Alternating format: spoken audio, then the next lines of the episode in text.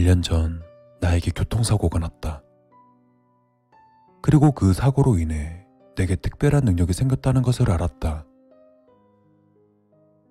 나는 음주운전을 하던 상대방 차에 치였고 길가에 있는 나무로 머리부터 떨어졌다. 당시 에어백과 안전벨트 모두 작동하지 않아 앞유리를 뚫고 산 밑에는 좁게 튕겨나갔다. 아주 잠깐 나는 죽은 상태였다.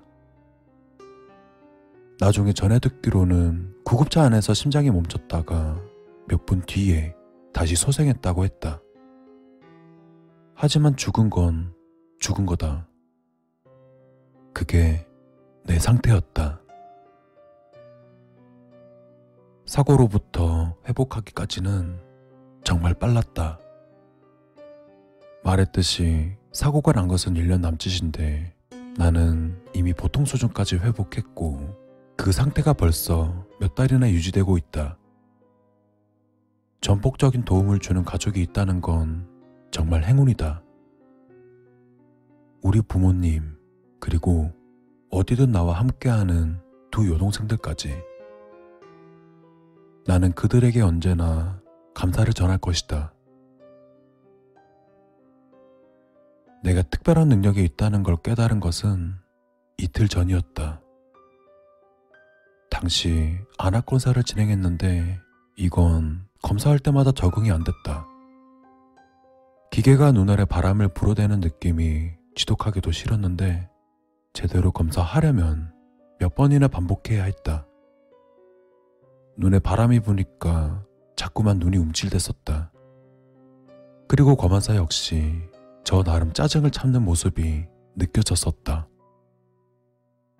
얼마 뒤 차트에 수치가 나왔다. 별다른 이상 없단다. 시력에는 큰 문제는 없었고 매년 검사하는 게 나쁠 건 없었다. 하지만 다른 검사도 있었다. 의사는 내 의자를 휙 돌려서 자신을 향하게 하더니 오른쪽 눈을 감으라고 했다. 그 검사는 오른쪽 눈을 감고 왼쪽 눈으로 의사가 든 펜을 따라가는 검사였다. 안압 검사처럼 이 검사도 큰 문제는 없었다. 적어도 눈을 바꾸기 전까진 말이다. 왼쪽 눈을 감고 오른쪽 눈으로 의사를 바라보았다. 앞에 앉은 의사 뒤로 아까까지만 해도 없었던 사람을 본다는 게 얼마나 무서운지 상상이나 되는가. 의사의 등 뒤로 그는 검안사와 정말 흡사한 남자였는데 전라의 상태로 검사실 카운터에 기댄 여자와 미친 듯이 그 짓을 하고 있었다. 그 여자는 아까 나를 안으로 들여보낸 접수대 직원과 매우 닮았었다. 이게 뭐야? 나도 모르게 왼쪽 눈을 뜨면서 외쳤다. 그 순간 열정적으로 그 짓을 하고 있던 커플은 증발하고 검한 사만이 나를 보고 있었다. 무슨 문제 있나요? 그가 굉장히 놀란 표정으로 물었다.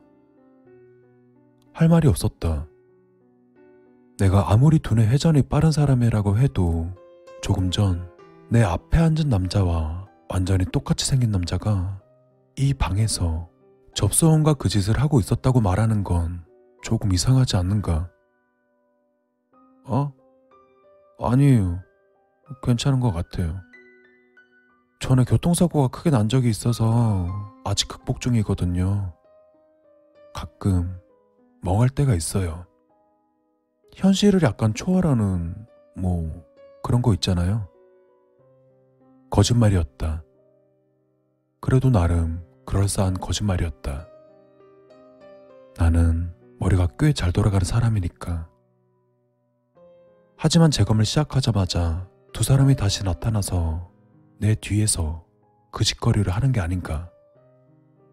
그리고 그 모습은 내게만 보이는 게 확실했지만 내가 그 강경으로 인해 졸도 직전이라는 사실을 이 검안사가 알게 하고 싶지 않았다. 그래서 미소 지으며 참아내기로 했다. 최대한 무시하자. 검사가 끝나고 그가 내게 렌즈 처방전을 써주었다. 그리고 그의 손가락에 결혼 반지가 보였다. 어? 접수 보시는 분이 부인이신가 봐요. 같이 일하면 뭔가 안 좋을 것 같은데 어때요? 아, 아닙니다. 제 아내는 따로 있어요. 그, 변호사죠. 근데 왜 저 사람과 내가 부부라고 생각했어요? 그가 말을 더듬었다. 밥소사. 어, 죄송합니다. 그냥 추측해 본 거예요. 제가 실수했네요. 당황스러운 나머지 모든 피가 얼굴로 쏠리는 기분이었다. 그날 온종일 나는 새롭게 발견한 능력을 모든 사람에게 실험해 보았다. 그리고 이 능력이 누군가가 저지른 마지막 범죄를 보여준다는 사실을 깨닫기까지 오래 걸리지 않았다. 왼쪽 눈을 감은 상태로 오른쪽 눈으로만 세상을 보면 됐었다. 스타벅스에서 웬 남자 하나가 서 있는 여성의 가방에서 몰래 지갑을 꺼내는 것을 보고 확실해졌다. 왼쪽 눈을 감은 채 보니 똑같은 장면이 되풀이됐다. 그리고 그 여성은 폐 깊은 곳에서부터 깜둥이라고 속으로 외쳐대는 게 보였다. 아주 쌍으로 잘 노는구만. 그리고 이런 일화는 간단한 예시에 불과했다. 모든 사건이 소매치기처럼 상투적인 것만은 아니었지만 이것 하나만은 확실했다. 나는 사람들이 마지막으로 저지른 죄를 본다. 무서웠지만 대박이었다. 폭식, 간통, 살인, 증오, 질투. 사람들이 얼마나 추접스러운지 안다면 아마 엄청 놀랄걸? 능력을 발견한 게 이틀 전. 그때부터 정말 오만 범죄를 다 목격했다. 오늘 저녁 부모님 댁에서 가족 식사가 있어 집으로 향했다. 가족 식사는 우리 가족의 주 단위 행사 개념이었다. 나는 스무 살이었고 18살 이후로 독립해 룸메이트와 살았지만 그래도 한 번씩 부모님과 두 여동생을 보러 식사를 거르지 않았다. 하지만 궁금증을 참을 수 없었다. 가족을 꽤 잘 안다고 생각한 데다가 사고 이후로 받은 도움을 통해 그 자신감이 더욱 치솟았다. 난 우리 가족을 사랑한다. 가족의 죄라면 웃어넘길 수 있는 수준이라고 생각했다. 모두 사람이 완벽할 수 없으니 내 가족도 마찬가지가 아니겠는가. 하지만 그 불완전함이 별거 아니라는 의미는 아니었다. 그리고 많은 생각 끝에 나는 보기로 했다. 식탁에 앉자마자 여동생들이 학교에서 있었던 일을 조잘조잘 떠들기 시작했다. 그리곤 왼쪽 눈을 천천히 감았다. 엄마를 보았다. 엄마 뒤로 벽에 기대 통화 중인 또 다른 엄마가 보였다. 로렌? 걔 완전히 걸레잖아. 우리 동네 짝 없는 남자랑은 다 한 번씩 잤을걸? 어쩌면 유부남이랑 참 뻔하다. 우리 엄마. 그리고 다음은 내 여동생 중 한 명인 배선이를 봤다.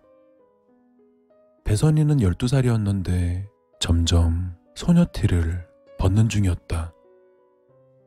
얼마나 착한지 모른다. 그 아이는 그 또래 아이들이 할 법한 순수한 모습을 지녔고 뒤로 보이는 또 다른 배선이의 모습도 별거 없었다. 꼬맹이가 소녀들 사이에 앉아있는 장면이 나왔다. 배선이는 첫 브래지어 착용에 대해 친구들과 떠드는 것을 곱씹는 중이었다. 질투심. 딱하다. 내가 기대했던 것보다 더 빨리 어린이 되고 싶은 모양이다. 나중에 어색하지 않으려면 좋은 정보가 될 것 같네. 그리고 다시 다른 여동생으로 눈을 옮겼다. 제니. 제니는 16살로 정말 아름다웠다. 어릴 때 예쁜 모습 그대로 정변 중이었고 그런 동생이 참 자랑스러웠다. 성실한 학생, 반항심 없는 모든 사람이 좋아하는 그런 소녀. 하지만 그 뒤로 전혀 예상하지 못한 것이 펼쳐졌다. 옷이 반쯤 찢긴 제니가 침대에 있었다. 제니 뒤로 검은색 마스크를 쓴 남자가 제니 목에 칼을 대고 발버둥 치는 제니를 강압적으로 잡고 있었다. 그 순간 제니가 비명을 질렀다. 소용없었다. 나는 그 남자가 내 동생에게 몹쓸 짓 하는 장면을 볼 수밖에 없었다. 제니는 바닥에 엎드려 울부짖기 시작했다. 그리고 나는 이런 재앙을 내린 신을 욕했다. 이건 아니야. 이건 아니지. 물론 신의 이름을 헛되이 불렀다고 한들 누가 제니를 욕하겠는가. 아, 이제 제니를 어떻게 보지? 이 이야기를 먼저 꺼내야 하나? 애초에 어떻게 시작해? 이런 일을 겪고 어떻게 저런 자세를 유지할 수 있지? 난목 놓아 울고 싶어졌다. 내 어린 여동생을 진심으로 아끼고 있다. 제니는 정말 아름다운 소녀였고 그걸 이제 와서 그 이미지를 망가뜨릴 순 없었다. 가족이 날 얼마나 미친 사람으로 보겠는가.